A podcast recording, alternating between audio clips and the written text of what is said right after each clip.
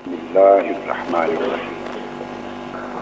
قال عن أبي هريرة رضي الله تعالى عنه، قال قال، سيدنا رسول الله صلى الله عليه وآله وسلم، المرء على دين خليله فلينظر أحدكم من يخالل.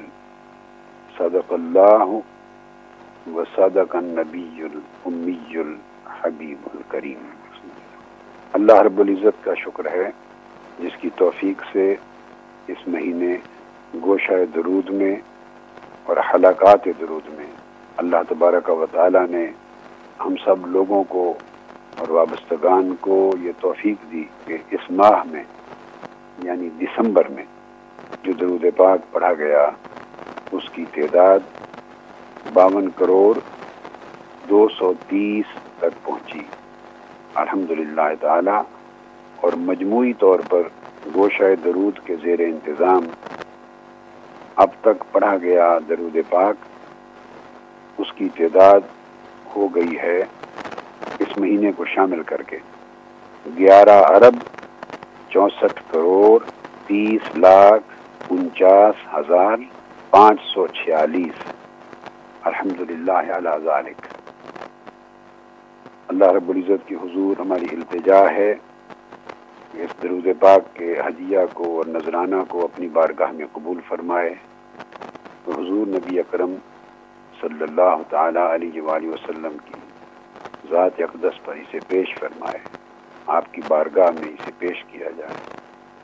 اور وہاں بھی قبول ہو اور اللہ تعالیٰ کی حضور بھی قبول ہو۔ حضور علیہ السلاۃ والسلام کے درجات اللہ رب العزت آپ کی حسب شان بلند فرمائے اور آپ کی اہل بیت اور آل کے درجات اور آپ کے صحابہ اور امت کے اولیاء و صالحین کے درجات ان کی حسب شان بلند کرے اور ہم سب گناہ کو علیہ السلاۃ والسلام کے زمرہ شفاعت میں شامل فرمائے۔ اور یہ توفیق اللہ تعالی ہمیشہ قائم رکھے کہ لوگ حضور علیہ السلاۃ والسلام کی ذات اقدس سے اس نسبت کی مضبوطی کے لیے درود و سلام اور محبت و اتباع کا تعلق اور قائم اور دائم۔ تو آج کی اس مجلس ختم الصلاۃ عالم نبی میں اور تربیتی خانی شبداری میں چند کلمات نصیحت کہنے کے لیے جو موضوع میرے ذہن میں آیا ہے وہ ہے آداب صحبت و دوستی، آپ ایک عظیم مشن سے وابستہ ہیں۔ ایک روحانی، علمی دین دعوتی، تربیتی اور اشاعتی مرکز کے ساتھ منسلک ہیں۔ تو آپس میں آپ کا ایک رشتہ ہے۔ اس رشتے کو قوت کہتے ہیں۔ یہ خونی رشتے، بھائیوں کے خونی رشتے سے بھی زیادہ اعلیٰ زیادہ مقدم، زیادہ قوی ہے۔ کیونکہ یہ دین اور ایمان کا رشتہ ہے۔ آپ ایسے ہی سمجھیں، ایسے رشتوں پر آپس میں تعلق استوار کرنا یہ سنت ہے اور اتباع ہے صحابہ کرام کی۔ جیسے آقا علیہ السلاۃ والسلام نے مہاجرین اور انصار کو اور جمی صحابہ کرام کو آپس میں رشتہ اخوت میں منسلک فرمایا اور ان کے اوپر ایک دوسرے کے لیے اخوت اور صحبت کے، دوستی اور بھائی چارے کے اور دینی اور ایمانی تعلق کے حقوق واجب کر دی اسی پیروی میں، اسی راہ میں امت کے جو لوگ آپس میں ایک دینی، ایمانی اور روحانی رشتہ قائم کریں گے، جیسا کہ بنیادی طور پر اللہ رب العزت نے آپ کو یہ توفیق تحریک مناج القرآن کی وساطت سے، وسیلے سے دی ہے۔ مگر ایسا رشتہ قائم ہو جانا صرف کافی نہیں ہے کہ آپ ایک رفاقت میں منسلک ہو گئے اس رشتے کے حقوق عائد ہو جاتے دیکھیے نا، جیسے دو افراد کا، ایک مرد اور عورت کا آپس میں ایجاب و قبول ہوتا ہے، نکاح ہوتا ہے، ایک رشتہ قائم ہو جاتا ہے، تو وہ میاں بیوی کہلاتے ہیں۔ یہ رشتہ ازدواج ہے۔ مگر محض اس رشتہ ازدواج کا قائم کر لینا کافی نہیں۔ جب تک وہ دونوں ایک دوسرے کے حقوق جو اللہ اور اللہ کے رسول نے متعین کیے ہیں، وہ پورے نہ کریں، تو وہ رشتہ ازدواج صحیح نہیں ہے۔ اس طرح والدین اور اولاد کا ایک رشتہ ہے۔ تو محض ماں باپ ہونا اور وہ اولاد کے حقوق پورے نہ کریں، تو وہ گویا والدین ہونے کا حق نہیں ادا کر رہے۔ محض کہ میں فلاں کا بیٹا ہوں، فلاں کی بیٹی ہوں۔ اولاد بن جانا ایک رشتہ ہے اسٹیبلش ہو گیا۔ مگر اس کے اوپر اب حقوق واجب ہوتے ہیں، والدین کی نسبت سے۔ اگر وہ پورے نہ کریں، پھر وہ اولاد نہیں ہے، صحیح اولاد نہیں ہے۔ اس طرح بھائیوں اور بہنوں کے ماں بہن، پھر خونی رشتوں میں، پھر پڑوسیوں میں اللہ القیات اس رشتوں کا ایک دائرہ ہے۔ تو وہ تو قائم ہو جاتے ہیں کسی نہ کسی سبب سے۔ خونی تعلق سے قائم ہو گئے دیواجی تعلق سے قائم ہو گئے، رشتہ داری سے، مساحرت سے قائم ہو گئے، پڑوس سے قائم ہو گئے۔ کسی مشن سے وابستہ ہو کر قائم ہو گئے، کسی ایک روحانی نسبت کے ساتھ قائم ہو گئے۔ رشتے تو قائم ہو جاتے ہیں۔ اب دیکھنا یہ ہے کہ اس رشتے سے جو حقوق واجب ہوئے ہیں، وہ پورے ہوتے ہیں یا نہیں؟ اگر تو وہ حقوق پورے ہوں، تو پھر اس رشتے کی برکات کا بھی ظہور ہوتا ہے۔ اس کی برکتیں ظاہر ہوتی ہیں، فیوزات ملتے ہیں۔ اللہ رب العزت کی بارگاہ سے اس رشتے کی مناسبت سے خیرات ملتی اور اگر وہ حقوق پورے نہ ہوں، تو پھر اس رشتے کا مذاق ہے۔ لہٰذا آپ جب رشتہ رفاقت میں منسلک ہوتے ہیں، جسے اللہ رب العزت نے فرمایا حسن اولا کا رفیقہ اللہ اور اللہ کے رسول کی غلامی اور اتباع کے نسبت سے جو لوگ ایک دوسرے کے ساتھ منسلک ہو گئے، یہ کتنے اچھے رفیق ہیں۔ ان کی سنگت، ان کی صحبت اور ان کی دوستی اور باہمی تعلق کتنا اچھا تعلق ہے، یہ قرآن مجید نے کہا۔ تو آپ اس حسنا اولا ایک رفیق کا ذیل میں، اس کے ذیل میں رفاقت کے رشتے میں آ گئے۔ اب یہ رشتہ رفاقت ایک روحانی رشتہ ہے۔ یاد رکھ لیں جس طرح روح کی اہمیت مسلمان کے لیے جسم سے زیادہ ہے، یہ الگ بات ہے کہ اب مادی دنیا میں لوگوں کی ترجیحات بدل گئی ہیں اور روح کی کوئی ترجیح باقی نہیں رہی۔ ساری ترجیحات، ساری بھاگ دوڑ تگ و دو ساری کابشیں جسم ہی جسم سے مادی ترجیحات آ گئیں۔ روحانی ترجیحات پیچھے چلی گئیں۔ اور اس کو وہ دور، اس دور کے تقاضے سمجھ، بدقسمتی ہے۔ تو مسلمان کے لیے، اہل ایمان کے لیے جسم و روح کے روح کا حق مقدم جسم سے۔ کہ جسم کا حق پورا کیا جائے، مگر روح کے تقاضوں کے مطابق۔ تو یہ دونوں میں ایک ترجیح ہوتی ہے۔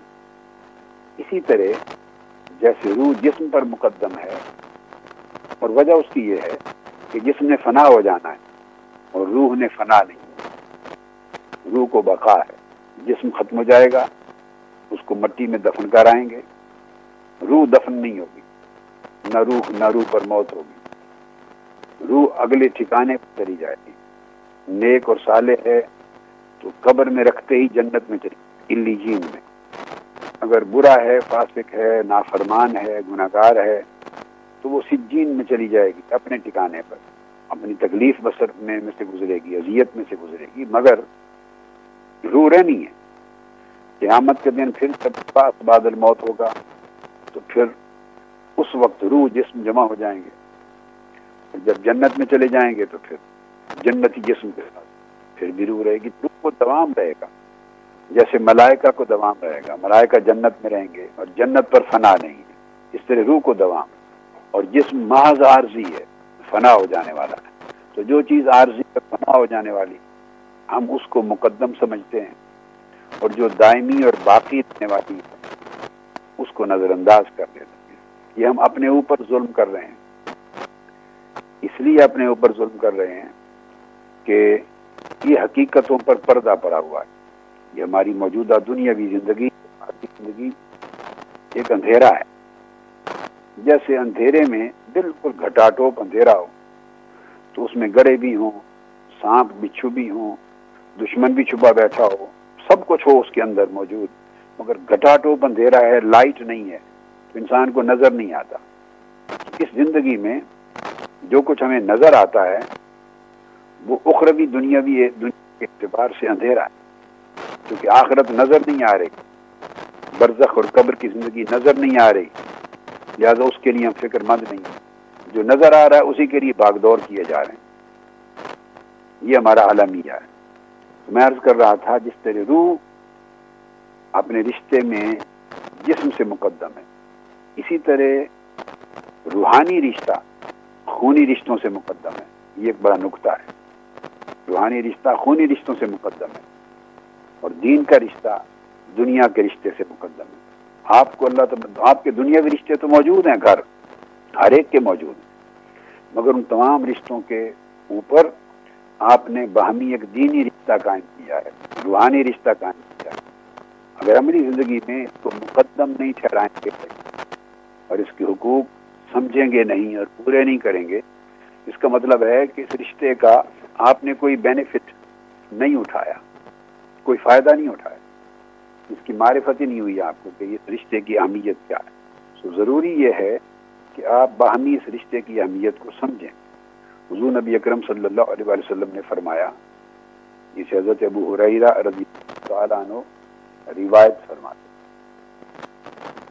آقا علیہ السلاۃ والسلام نے ارشاد فرمایا ہے کہ ہر شخص کو چاہیے کہ جس سے دوستی اور محبت کا رشتہ استوار کرے اور صحبت کا دوستی، صحبت، سنگت اس کا رشتہ استوار کرے، اس کے دین کو، اس کے تقوا کو، اس کی سیرت و کردار کو پہلے دیکھے کہ وہ اس کا تقوا کیسا ہے، اس کا دین کیسا ہے، اللہ رسول کے ساتھ اس کا عملی تعلق کیسا ہے، اس کی سیرت کیسی ہے۔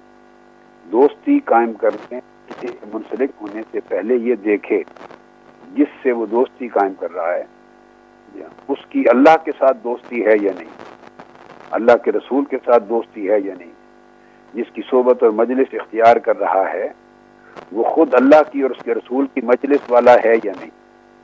اللہ اور اس کے جس سے تعلق اس وہ اختیار کر رہا ہے، اس کا اپنا تعلق اللہ سے، اس کے رسول سے اور اس کے دین سے قائم ہے یا ٹوٹ گیا ہوا؟ آکل اسلام نے فرمایا، اس کو دیکھے۔ اس لیے کہ دوست دوست کے دین پر چلا جاتا ہے جو شخص جس کی صحبت میں جائے گا، تو اگر دوسرا آدمی زیادہ انفلوئنشل ہے، مؤثر ہے، طاقتور ہے، اور وہ زیادہ دوسرے پر اپنا اثر قائم کر لینے والا ہے، تو وہ اسی کی سیرت پہ ڈلتا چلا جائے گا۔ اسی کے عمل پر، اسی جیسی سوچ اس کے اندر پیدا ہو جائے گی۔ اگر اس کے اندر دین کی ترجیح کی دنیا کی ہے، اور یہ دوستی قائم کرتے وقت اس کے اندر دین کی ترجیح تھی پھر اس مجلس میں سب بیٹھتے بیٹھتے آہستہ آہستہ اس کا رنگ اترتا جائے گا، دوسرے کا زنگ چڑھتا جائے گا۔ ایک سادہ سی بات۔ آپ اگر لوہے کو دیر تک رکھ دیں، ہوا میں جس میں نمی ہو مرتوب ہوا میں، تو اس کو زنگ لگ جاتا۔ حالانکہ لوہے پر از خود کوئی زنگ پہلے نہیں تھا۔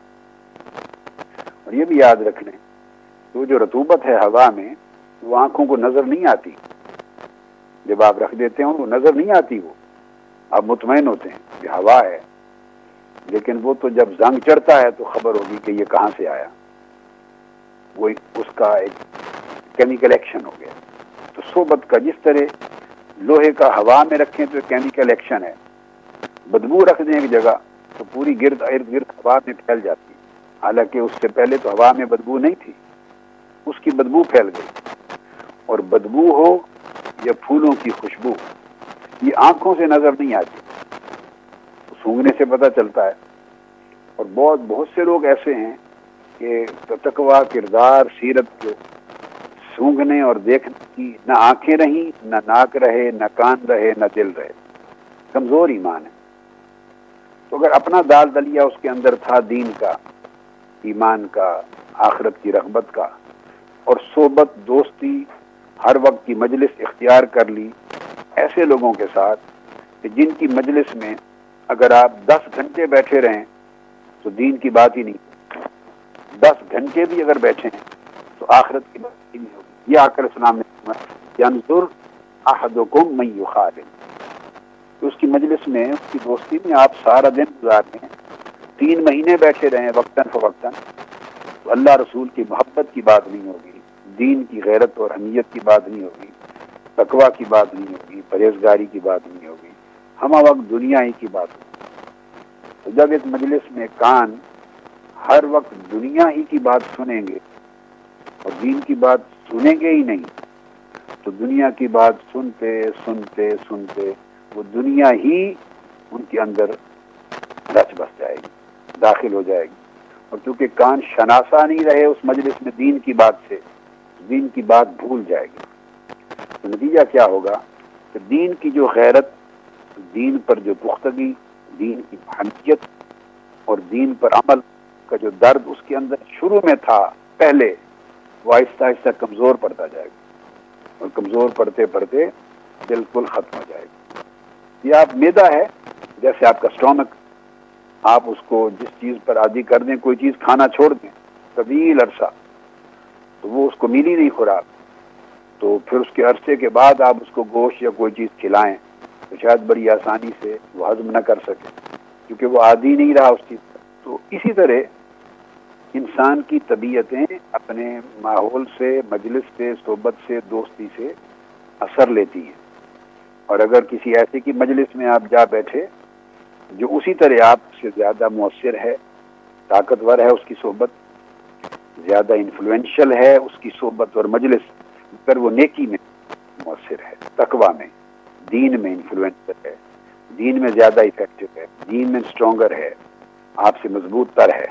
تو نیکیوں میں اگر مضبوط ہے اسی طرح اس کی نیکیاں، اس کی مجلس میں گفتگو، اس کی ترجیحات، اس کے ساتھ اٹھنا بیٹھنا، اس کی سوچ، اس کا غم اور فکر دین کا، وہ رفتہ رفتہ آپ کے کان پہ روز پڑھتا پڑھتا پڑھتا تو دنیا کی محبت کم ہوتی چلی جائے گی اور دین کی رغبت بڑھتی چلی جائے گی۔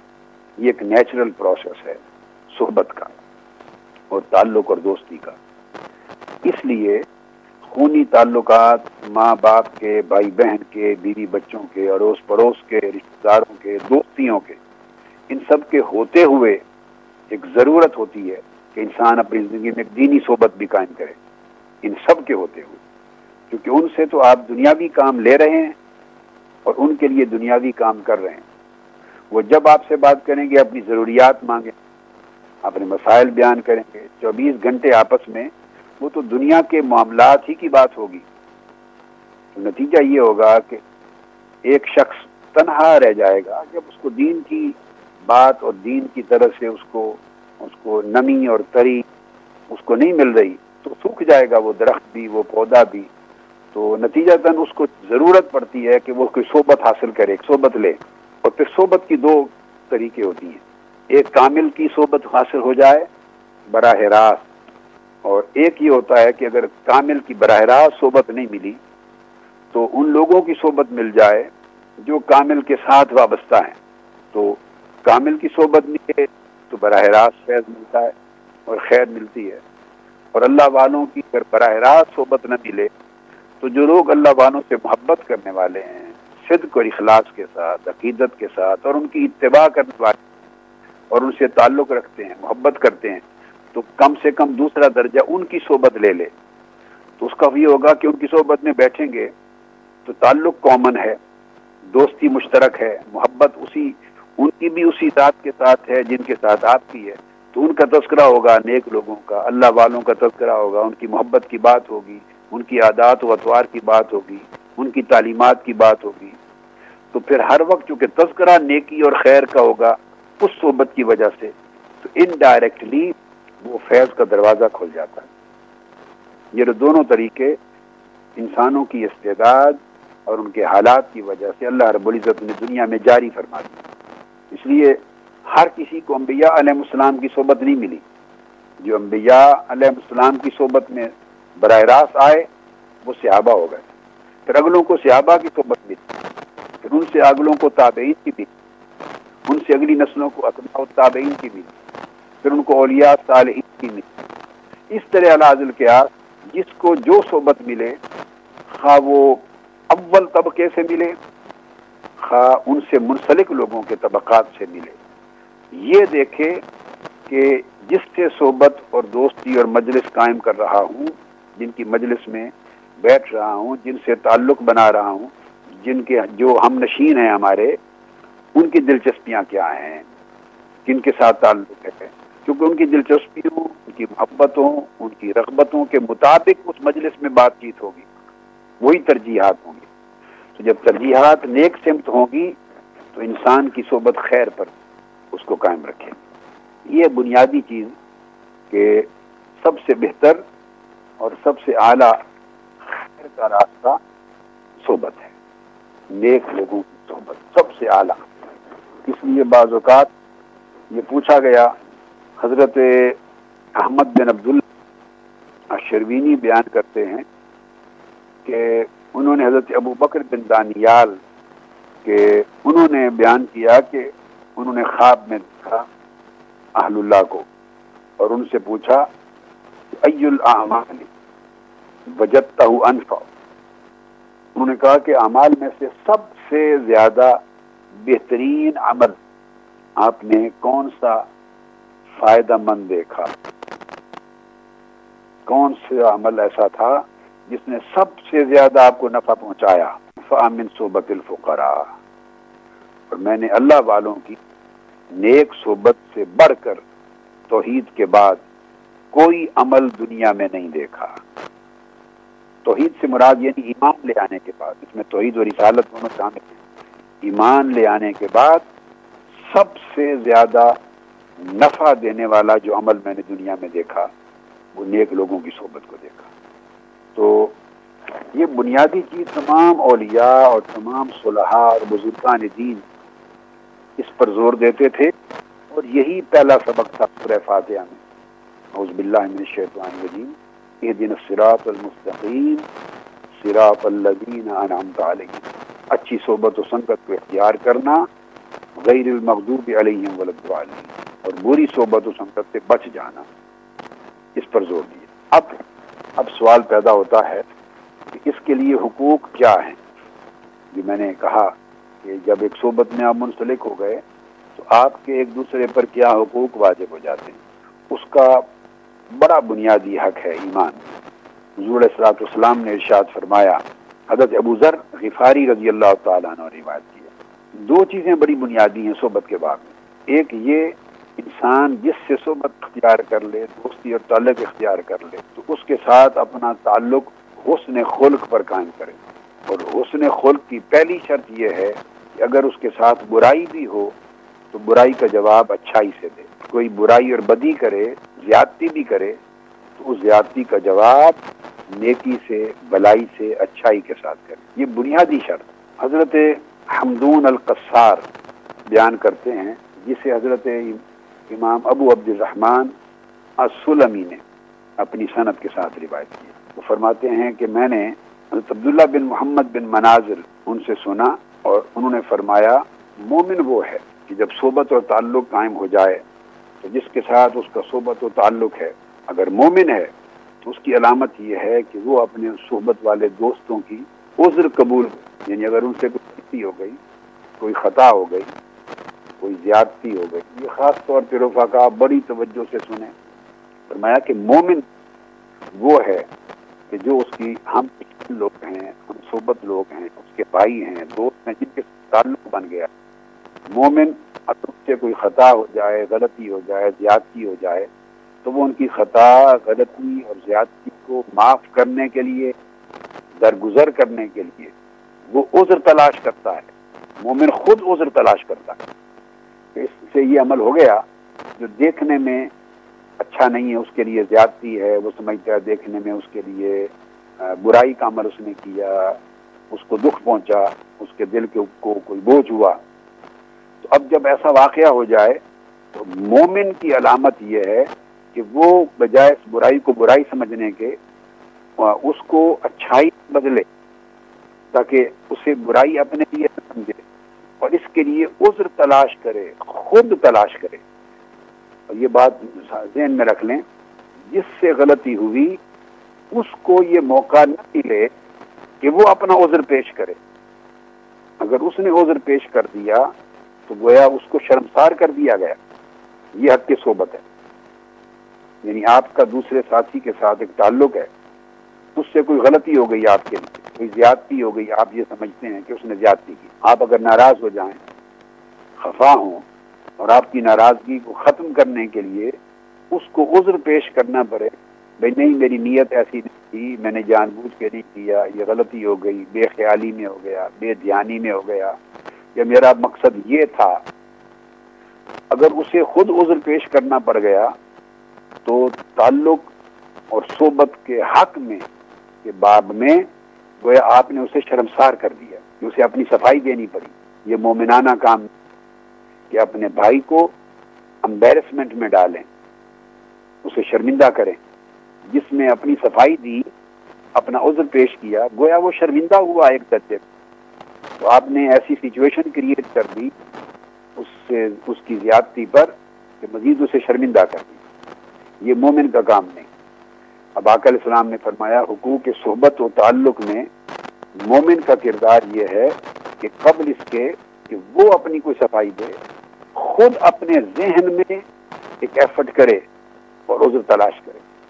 تو اس سے اگر یہ کام ہوا ہے تو ممکن ہے اس کی یہ نیت نہ ہو۔ یہ خود سوچے۔ جو بات اس نے کہنی ہے، وہ خود سوچے۔ ممکن ہے اس کی نیت یہ نہ ہو۔ ممکن ہے اس کا ارادہ مجھے تکلیف دینا نہ ہو۔ ممکن ہے اس کا خیال مجھے بے عزت کرنا نہ ہو۔ ممکن ہے وہ ڈسپلن کے لیے کچھ ایسا کر رہا ہو۔ ممکن ہے اسے میری کسی بات سے مغالطہ لگا ہو یا بے دھیانی میں ہو گیا ہو۔ تو جو چیزیں اس نے سوچنی ہیں، اپنا عزر پیش کرنے کے لیے، وہ چیزیں بندہ خود سوچے۔ اور اسی عذر نکل آتے ہیں جن سے اس کے عمل پہ انسان درگزر کرنے کے قابل ہو جاتا ہے اور سر سے نظر کر سکتا ہے۔ تو فرمایا کہ مومن یہ ہے کہ جو اپنے تعلق، دوستی، رفاقت اور صحبت رکھنے والے لوگوں کی غلطیوں پر خود عذر تلاش کر لے اور وہ اس کو یہ نوبت ہی نہ آنے دے کہ وہ اپنی صفائی دے اور اپنے دل سے بوجھ بھی اتار لے اور اس کے ساتھ اپنے تعلق کو بغیر کسی کتورت کے اسی طرح قائم دائم رکھے۔ اور پھر فرمایا، جو منافق ہے، یہ تو مومن کا کردار ہے۔ اور منافق کا کردار یہ ہے اپنے دوستوں کی جو غلطیاں ہوتی ہیں ساتھ دیاتیاں ان کو تلاش کرتا ہے کہ فلاں موقع پر اس نے میرے ساتھ یہ کیا تھا، فلاں موقع پر اس نے یہ کیا، پھر وہ وہ کڑیاں جوڑتا ہے۔ اس نے یہ بھی کہا تھا، اس نے یہ بھی کیا، اس نے یہ بھی کیا۔ اتنی بار ایسا کر چکا ہے معاملات، مختلف طریقوں سے حملے کرتا ہے، مختلف طریقوں سے مجھے بے عزت کرتا ہے، مختلف طریقوں سے مجھے ناراض کرتا ہے، مختلف طریقوں سے مجھے تکلیف پہنچاتا ہے، اذیت دیتا ہے، یہ ساری کڑیاں ملا کر تو اس سے نتیجہ یہ نکلا کہ وہ میرے حق میں اچھا نہیں ہے دلیت ہے، وہ دشمن ہے یا مجھے اذیت دینے والا ہے۔ وہ انسان اس کی غلطیوں کو تہیوں کو تلاش کرتا ہے، گنتا ہے۔ اور گن گن کر اس کے بارے میں پھر مرضی رائے ناراضگی کی رائے قائم کر لیتا اور میں جس کا ذہن اس طرح کام کرے، وہ سب کہ میرے اندر نفاق اور منافقت ہے۔ اب یہ کتنا بڑا کرائٹیرین دے دیا السلام جس کے اندر یہ سوچ کا انداز ہو اور اس کا ذہن اس کو اس طرف لے جائے، تو سمجھے کہ میں منافق ہوں۔ اور جسے یہ حال نصیب آئے، غلطی کر بیٹھنے والے کو بھی اپنا عذر اور اپنی صفائی اور اپنی معذرت پیش کرنے کا موقع نہ دے۔ اور اگر وہ معذرت کر بیٹھے، اس کے پاؤں پکڑ لے، ہاتھ جوڑ دے کہ او ہو آپ نے ظلم کر دیا۔ آپ کو ضرورت نہیں تھی معذرت کی۔ میں تو خود ہی سمجھ گیا تھا کہ کوئی ایسی بات ہی نہیں ہوئی۔ ہوا ہی نہیں ہے وہ تو آپ سے، یہ خیالی میں ہوا۔ بلکہ اس کی کوئی نیک توجہ کر دے۔ یہ مومن ہے۔ یہ ہے باہمی صحبت اور تعلق اور رفاقت کا حق۔ اب اسی کو حضرت حمدون القصار. پہلی روایت جو میں نے بیان کی، وہ حضرت عبداللہ بن محمد بن ناصل نے بیان کیا ہے۔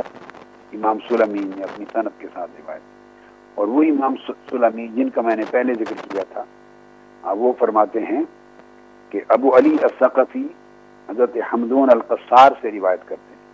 انہوں نے فرمایا، اسی باب میں دوستی اور تعلق، رفاقت اور صحبت۔ کے باب میں اگر دوستوں سے کوئی غلط ہو جائے یعنی کوئی کوتاہی، کوئی غلطیاں لفظیں ہو جائیں، تو فرمایا، ستر عذر تلاش کرو ان کو درگزر کرنے کے بھول جانے کے غصہ اپنا ذہن میں، دل میں مٹانے کے لیے، اور ذہن کو ان کے بارے میں نیگیٹو تھاٹ سے بچانے کے لیے ستر عذر بھی تلاش کرنے پڑے تو ستر عذر تک تلاش کرو، جس کسی ایک عذر سے بھی معذرت اب میں پھر دوہرا رہا ہوں، یہ معذرت اس سے نہیں لینی کہ ستر وہ ایک دے تو کیا قبول نہیں۔ ہاں تو ہمارا ایسے جلالی فقیر ہو جائیں یہاں گوشہ درود میں، نظامت دعوت میں، نظامت تربیت میں، تنظیمات میں، اور اوپر اور نیچے مختلف حلقات میں، اگر ایسے فقیر اور ایسے رفیق اور ایسے درویش ہوں کہ کسی سے غلطی ہو گئی اور وہ عذر وہ پیش کرے، غلطی کرنے والا معذرت کرے کہ یہ بھی قبول نہیں، یہ بھی جھوٹ بول رہے وہ دوسری معذرت پیش کرے، کہتے ہیں یہ بھی یہ بھی جھوٹ بول الٹا اس کی معذرتیں قبول نہ کریں۔ تو یہ تو میں جلالی فقیر اور جلالی رفیق اور افاقتیں تو جلال جلال سے نہیں چلتی، بلکہ اس کی بجائے اپنے ذہن میں اس کے عمل کی خود ستر صفائیاں تلاش کرے۔ معذرت، عذر، صفائی کو کہتے ہیں۔ ستر دفاع تلاش کرے ڈیفینس اس کے لیے، اس کے لیے ستر عذر، ستر قسموں کی صفائیاں تلاش کر لے، اس کی پازیٹیو انٹرپریٹیشن تلاش کر لے، ستر ستر ریزن تلاش کر لے، جس سے اس کا گناہ گناہ نہ رہے۔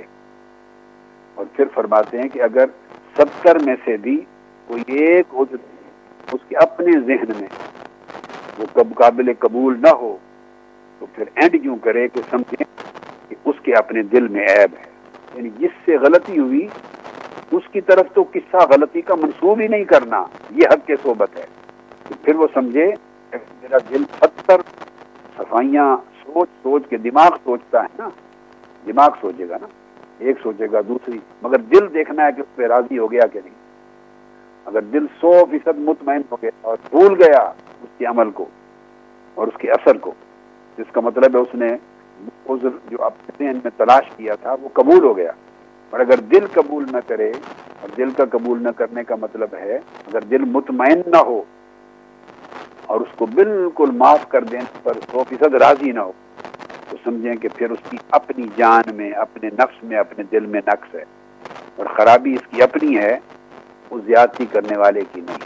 تو فرمایا کہ وہ پھر اس زیادتی کو، گناہ کو، عیب کو اپنی طرف منسوخ کر یہ ہے حق کے صحبت۔ انسان اگر اس انداز کے ساتھ اپنے تعلق و رفاقت کو اور سنگت و صحبت کو قائم کر لے اور نبھانا سیکھ لے، نبھانا سیکھ لے، تو یہ صحبت ساری عبادت بن جائے، پوری صحبت عبادت بن جائے۔ اور اس کا لمحہ لمحہ ایک دوسرے کے ساتھ، لمحہ لمحہ اللہ کی بارگاہ میں مقبول عبادت تصور۔ پھر اس یہ صحبت جو ہے، یہ بڑوں کے ساتھ بھی ہو اسی ادب کے ساتھ۔ جب بڑے ہو جائیں تو ادب اور بڑھ جائے اکابر سے، اپنے شیخ سے، مشائق سے، اپنے اکابر سے، اپنے والدین سے، اپنے بزرگوں سے۔ اور جب ان سے صحبت ہو تو اس میں یہ تو کم سے کم شرط تھی، مگر اس میں حرمت اور ان کی تعظیم اور ان کی خدمت اپنے اوپر لازم کر لے تو اکابر کی صحبت میں تین حق اور ایڈ ہو جاتے ہیں۔ ان کی تعظیم، ان کی خدمت اور ان کی امور کی ہی میں مشغول ہونا، ان کے ساتھ خدمت کے معنی میں آج تعاون کرنا، اور ان کی ان کی عزت و تعظیم کرنا اور محبت کرنا، اکرام کرنا، یہ اس میں ایڈ کر دے اور اگر یہی صحبت اپنے جیسوں کے ساتھ ہو، جیسے آپ تمام لوگ بیٹھے ہیں رفقا ہیں، باہمی، تو آپ آپس میں بھی اکابر کا بھی رشتہ ہے نا؟ کئی جوان ہیں، کئی بوڑھے ہیں۔ اب جب انسان بوڑھا ہوتا ہے، تو کچھ اس کے مزاج میں بھی تبدیلی آتی بعض اوقات اس کی مزاج میں چڑچڑاپن آ جاتا ہے، بعض اوقات غصہ بڑھ جاتا ہے۔ اور پھر پاکستان، آپ دیکھیے، پاکستان کے حالات جو ہیں، رات دن جو کچھ ہو رہا ہے، اس میں طبیعتوں میں فرسٹریشن آتی ہے۔ اور فرسٹریشن کا اینڈ کیا ہوتا ہے؟ غصہ اور جنجناٹ ہوتی تو ہر شخص کو اگر غصہ نہیں ملے گا اس سوسائٹی میں، جہاں ہر سو ایک پریشانی اور تباہی اور بربادی اور دکھ ہی دکھ ہے اور مسائل ہی مسائل ہیں۔ تو غصہ ہی بڑھے گا نا۔ تو پھر جب غصہ بڑھے گا تو کسی سے غصہ صادر ہو گیا دوسرے کو تو اسے ریئلسٹک ہونا چاہیے۔ اور اگر یوں سوچنے لگے اس سے غصہ آتا ہے تو مجھے بھی آتا ہے تو غصہ کیا سمجھتا ہے؟ مجھے نہیں آتا غصہ، مجھے کیا سمجھتا ہے؟ اس میں میں بھی غصہ اس کو دکھا سکتا ہوں۔ تو غصے پر غصہ اگر کرنا شروع کیا تو نہ صحبت رہی نہ رفاقت رہی، نہ سنگت رہی، نہ تعلق رہا۔ خیر ختم ہو گئی اور بدی کا مقابلہ شروع ہو گیا۔ گناہوں میں مقابلہ شروع ہو گیا۔ جبکہ اللہ رب العزت نے فرمایا فستا بکو فل خیرات مقابلہ کرو نیکی میں۔ اگر ایک سے غلطی ہو گئی، تو تم مقابلہ کرو اس کی بدی یا برائی سے بڑھ کر اس کے ساتھ نیکی کرنا۔ اس کو ذرا دو۔ اس کی نیکی کو رد، اس کی اس کی برائی کو جواب دو، اس سے دو گنا زیادہ نیکی کر کے دو گنا زیادہ احسان کر کے دو گنا زیادہ بھلائی کر کے یہ ہے بنیادی اس تو آپس میں بھی آپ، اگر عمر سیدگی ہے کسی بھی آپس میں رشتوں میں، تو جو نوجوان ہیں کم عمر، وہ بڑوں کو بڑا سمجھ کر تعظیم کریں۔ اور یہ ایک بنیادی رشتہ کہ آپ لوگ ذہن میں رکھیں کہ بڑے کا ادب اور احترام اس کے اعمال کی وجہ سے نہیں ہوتا۔ ہاں یہ بھی مغالطہ دور کر لیں۔ اعمال اس کے نیک ہوں تو تب کریں۔ نہ، یہ اس کی عمر کی بڑھائی کا حق ہے۔ بس، اگر اس طرح کریں گے تو آپ حقوق ادا کر سکیں گے۔ اور اگر عمل ہی لگ جائیں تو یہ تو پھر پرستی ہے۔ پھر جب آپ دوسرے کے نیک عمل تلاش کر رہے ہیں، اس کا مطلب ہے کہ آپ کا نفس اس میں تجسس پہ اکسا رہا ہے۔ اور آپ اپنے آپ کو نیک سمجھ رہے ہیں۔ یہ سارا کا سارا نظام برباد ہو گیا، جل گیا۔ نیکی کا، روحانیت کا۔ تو بڑوں کی تعظیم کی جب بات ہوتی ہے، تو ان کی صالحیت تقوا پرہیزگاری کی وجہ سے نہیں، عمر کی وجہ سے۔ اس لیے کہ جب تقوا پرہیزگاری والی جو تعظیم ہے، اس کی کیٹیگری الگ ہے۔ اس کو پھر اولیاء اور صالحین ہوتے ہیں۔ وہ تو اولیاء اور صالحین ہو گئے۔ وہ ان کا جو ادب احترام ہے اور تعظیم تعظیم ہے، وہ تقوا پرہیزگاری، اللہ کے بارگاہ میں قربت وہ ان کی وجہ سے۔ وہ کیٹیگری جدا ہے۔ تو ایک سب سے پہلی کیٹیگری محض عمر میں بڑا ہونا۔ جیسے آپ کے ماں باپ ہیں۔ اگر کسی کے والدین گناگار بھی ہوں، حتیٰ کہ اگر شرابی بھی ہوں والدین، تو ان کا شرابی ہونے کو دیکھ کر اولاد کو حق نہیں کہ ان کی عزت احترام چھوڑ دے، ادب نہ کرے۔ کہ شرابی ہیں پاسے کو فاجر ہیں، لہٰذا میں ان کی عزت نہیں کرتا، ان کی بےزتی کرے۔ تو یہ شرابی والدین کی بےزتی کرنے والا اولاد یا بیٹا وہ بھی اللہ کی بارگاہ سے عذاب پائے گا۔ وہ چھٹکارا نہیں ہوگا کہ وہ شرابی تھے اس لیے کیا وہ شرابی ہونا، نیک ہونا، وہ ان کی اصلاح کی کوشش الگ کریں، ان کے لیے دعا کریں، انہیں سمجھائیں، شر سے بچانے کی ایفرٹس کریں۔ وہ ایک الگ سبجیکٹ ہے۔ مگر اس کے باوجود کہ وہ اچھے ہیں یا برے ہیں بعض اس لیے کہ آپ کے والدین ہیں، وہ آپ کے اوپر ان کا حق ہے کہ ان کا ادب کریں، تعظیم کریں۔ جیسے بھئی یہ والدین کی آپ وراثت لیتے ہیں والدین کی جائیداد ہے، آپ لے لیتے ہیں۔ اگر ایک نافرمان بیٹا ہے، جس نے عمر بھر والدین کی بے عزتی کی ہے، ان کو دکھ پہنچایا، ادب ہی نہیں کیا، اور والدین کی مخالفت کی ہے، اور وہ اس کو ہزار بد دعائیں بھی کرتے رہیں، اور جب ان کی ڈیتھ ہو جائے، تو جس ماں باپ نے آج عمر بد دعا کی کسی بیٹے کے لیے کہ نافرمان ہے، ظالم ہے باغی ہے، بدیانت ہے، گستاخ ہے، ساری بدعمالیوں کے باوجود وہ وراثت کا حق پائے گا۔ ان کی بد دعائیں اور والدین کی نفرت، ساری چیزیں مل کر بھی اور اس کی بغاوت و تاخی اور بدیانتی یا نافرمانی اس وقت کے وراثت سے محروم نہیں کرتی کیونکہ وہ اس کی تابداری کی وجہ سے حق نہیں ہے۔ اس کی تابے دار ہونے اور نیکوکار ہونے اور ماں باپ کا ادب اور خدمت کرنے کی وجہ سے حق وراثت نہیں ہے۔ وراثت کا حق صرف اولاد ہونے کی وجہ سے، نیک ہو یا بد۔ بس اب آپ اس مثال سے اچھی طرح سمجھ گیا کہ بعض حق جو ہیں، اس کی ریزن کو سالو ہم اس کو کنفیوز کر دیتے ہیں اس لیے آپس میں جو آپ کے تنظیمی رشتے میں رفقا جو عمر رسیدہ ہیں، جن کی داڑھی سفید ہو گئی، عمر میں زیادہ ہو گئے، آپ کے امال ان سے زیادہ اچھے ہیں یا ان کے اچھے ہیں؟ یہ ایک الگ سبجیکٹ ہے۔ ان کی عمر زیادہ ہے، آپ ان کو عزت کے ساتھ، تعظیم کے ساتھ ملیں۔ جیسے کوئی بوڑھا، حتیٰ کہ کافر غیر مسلم ہاں کوئی یہودی ہے، عیسائی بوڑھا، ضعیف، بیمار ہے، اس کی مدد کرنا، اس کی خدمت کرنا، اس کو پانی پلانا، کھانا پلانا، بیمار ہے، علاج، معالجہ کرنا، تو وہ اس کے ایمان اور اس کے مذہب کی وجہ سے نہیں ہے۔ اس کی علالت، بیماری، کمزوری، بڑھاپے کی وجہ سے۔ اس پر آپ کو اجر ملے گا۔ حتیٰ کہ وہ ایک کتا تھا، وہ پیاس رہا تھا، حضور علیہ السلام نے فرمایا بخاری مسلم میں آپ سے سیاح میں تو بنی اسرائیل کی ایک خاتون گناگار فاجر۔ اس نے اس کو پانی پلا دیا، کنویں سے نکال کر، ڈول پھینک کر نکال کر پانی، وہ زبان اس کی نکلی ہوئی تھی کتے کی باہر اور پیاس سے مرنے کے قریب۔ اس کو پانی پلا کے بچا دیا۔ خود گناگار عورت۔ اللہ رب العزت نے اس کی بخشش فرما دی۔ اس کتے کی جان بچانے کی وجہ سے۔ اب وہاں کوئی اس کا کوئی نیک عمل، کتے کا تو نیک عمل نہیں ہے نا نہ کوئی بزرگی ہے، نہ عمر ہے، کچھ بھی نہیں، وہ تو کتا ہے۔ تو اٹ سیلف جو آپ دوسرے کے ساتھ ایک عمل کر رہے ہیں انسانی ہمدردی کی بنیاد پر کرتے ہیں، وہ تو پھر بلند ہو گیا۔ یا تو حیوان کے ساتھ اور ایک جان کے ساتھ ہمدردی ہے خواہ وہ کتے کی جان کیوں اس سے بھی اللہ نے بخشش فرما دی۔ اور ایک عورت تھی، اس کو دو زخمیں پھینکا، صرف اس لیے کہ اس کے پاس ایک بلی تھی۔ اس نے بلی کو غصے آ کر باندھ دیا، نہ پانی دیا، نہ کھانا دیا، اور کئی دن باندھے رکھا تھا کہ بلی مر گئی۔ تو بلی پر ظلم کرنے کی وجہ سے اللہ پاک نے اسے جہنم بھیج دیا اس کا تو کتوں اور بلیوں کے ساتھ بھی اس نے سلوک سے جنت و دوزخ کے فیصلے ہوتے یہ ہے اسلام کا تصور۔ تو جب کتے اور بلی کے ساتھ نیک سلوک اور کا ایک انجام، تو انسانوں کے ساتھ نیک سلوک اور بد سلوک کا بھی کیوں نہیں انجام ہوگا امال اگر کسی کے نیک ہو جائیں گے تو وہ تو اضافی برکت مل جائے گی، یاد کہ نیک سالے کی مرخد کی اللہ کی تعلیم کی کی، بزرگوں کی کی، تو تو اضافی برکت ہوگی۔ ہاں تو آپ کی عمر، تنظیم میں عمر میں جو زیادہ ہے، جب آئے مجلس میں آپ میٹنگ کر رہے ہیں کھڑے ہو جائیں۔ عزت دیں۔ اچھی جگہ پر آگے بیٹھنا ہے۔ محض عمر رسیدگی کی وجہ سے۔ نتیجہ کیا ہوگا؟ جب آپ نوجوان ہو کر اتنی عزت کریں گے، اگر وہ ان کی طبیعت بڑھاپے کی وجہ سے غصہ اور زیادہ جلال بھی ہے، تو لام والا اس کی حد تک تو وہ جلال سے رک جائے گا نا۔ آپ کا عمل اس کی نگاہ میں ہوگا، اس کا انسان حیا کرتا ہے۔ برا سے برا شخص بھی ہو، تو ایک کچھ نہ کچھ وقت تک تو حیا کرتا ہے، چلو بھلے کل یاد نہ رہے اسے، تو میٹنگ خیر سے گزر جائے گی۔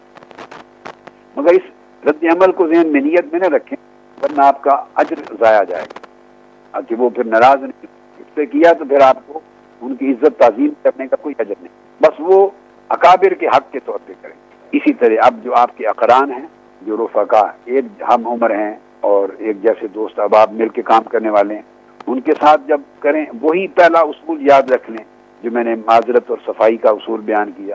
اس کے ساتھ اضافہ کریں کہ ہر وقت ان کی خیر خواہی ہو جو آپ کے کولیگز ہیں ہر وقت خیر خواہی سوچیں۔ ہر معاملے میں اپنی جان سے بڑھ کر ان کی اچھائی، ان کی بلائی کا سوچیں۔ خیر خواہی سوچیں۔ تو جو خیر خواہی ہے، یہ اضافی حق ہو جاتا ہے۔ اس خیر خواہی میں اگر وہ غلط راستے پر ہے، تو اس کے لیے ایفرٹ کرنا، ہر ایسی چیز سے بچنا جس سے اس کو دکھ پہنچے۔ حتیٰ کہ اس سے کوئی غلطی ہو جائے تو اس کے منہ پر بھی نہ آپ نے یہ غلط کام، اس کے منہ پر بھی نہ ٹوکیں۔ بعد میں اکیلے تنہائی انڈائریکٹ طریقے سے، ایک ایسے طریقے سے جو برا بھی نہ لگے اور ان کی اصلاح بھی ہو جائے۔ تو اصلاح بھی کرنا اور طریقہ بھی ایسا رکھنا جو اس کو برا نہ لگے۔ تو یہ طریقہ ہوتا ہے۔ ہم اگر کسی کی بلائی یا اصلاح کا بھی سوچتے ہیں، تو ہم نے اپنے فلسفے کھڑے ہوئے ہیں۔ کہتے ہیں جی میں تو کھڑا آدمی میں تو پرواہ نہیں کرتا کسی کو اچھی لگے یا بری لگے، تو کھڑی بات منہ پہ کر دیتا ہوں۔ یہ ہمارا طریقہ ہے۔ آپ میں سے اگر میں سوال کروں، تو میں خیال ٹو تھرڈ لوگ اسی بات پہ ہاتھ کھڑا کریں گے جی میں تو یہ کرتا ہوں۔ برا لگے اچھا لگے، میں تو کھڑی بات منہ پہ کرتا ہوں۔ تو یہ نہیں کرتے یہ اخلاق کے خلاف ہے، حقوق صحبت کے خلاف ہے دل جوئی کے اصول کے خلاف۔ کھڑی بات نصیحت کے طریقے سے، خیر خواہی کے طور پر اس طرح کریں کہ اس کو بری بھی نہ لگے اور اصلاح بھی ہوتا ہے۔ اور لوگوں کے سامنے نہ کریں، شرمسار نہ ہو، تنہائی میں کریں۔ پھر اس کے لیے دعا بھی کریں کہ اللہ تعالیٰ جب اکیلے نماز پڑھیں، اس کو اگر کوئی برائی دیکھیں تو اللہ اس کی اصلاح فرما دے، ہدایت دے دے۔ اس سے آپ کی خیر خواہی ثابت ہوگی کہ دعا کرتے ہیں کہ نہیں۔ اب آپ کو سوچیں ہم میں سے کتنے ہیں جو ایک دوسروں کے لیے اس کی عدم موجود کی اسے بتائے بغیر اپنی نمازوں کے بعد ایک دوسرے کے لیے دعا کرتے ہیں۔ آپ میں سے کتنے ہیں جو اپنے تمام رفقا شرق کا غرب رفقا کے لیے دعا کرتے ہیں؟ یہ اپنے اوپر آج سے واجب فرض کر لیں۔ جب دعا کریں، اپنے مشن کے تمام رفقا کو شامل کریں۔ شرق تا غرب دنیا میں جہاں مشن کی خدمت کر رہے ہیں۔ باری تعالیٰ سب کی خیر ہو، سب کا ایمان میں خیر، عمل میں خیر، سب بیماروں کو شفا ہو، صحت ہو۔ یہ پہلا، یہ سب سے تنگ درجہ، یہ سب سے چھوٹا درجہ یعنی دائرہ، تنگ اور چھوٹا دائرہ۔ پھر اس کے بعد آکل اسلام کی بری امت کے لیے دعا کریں۔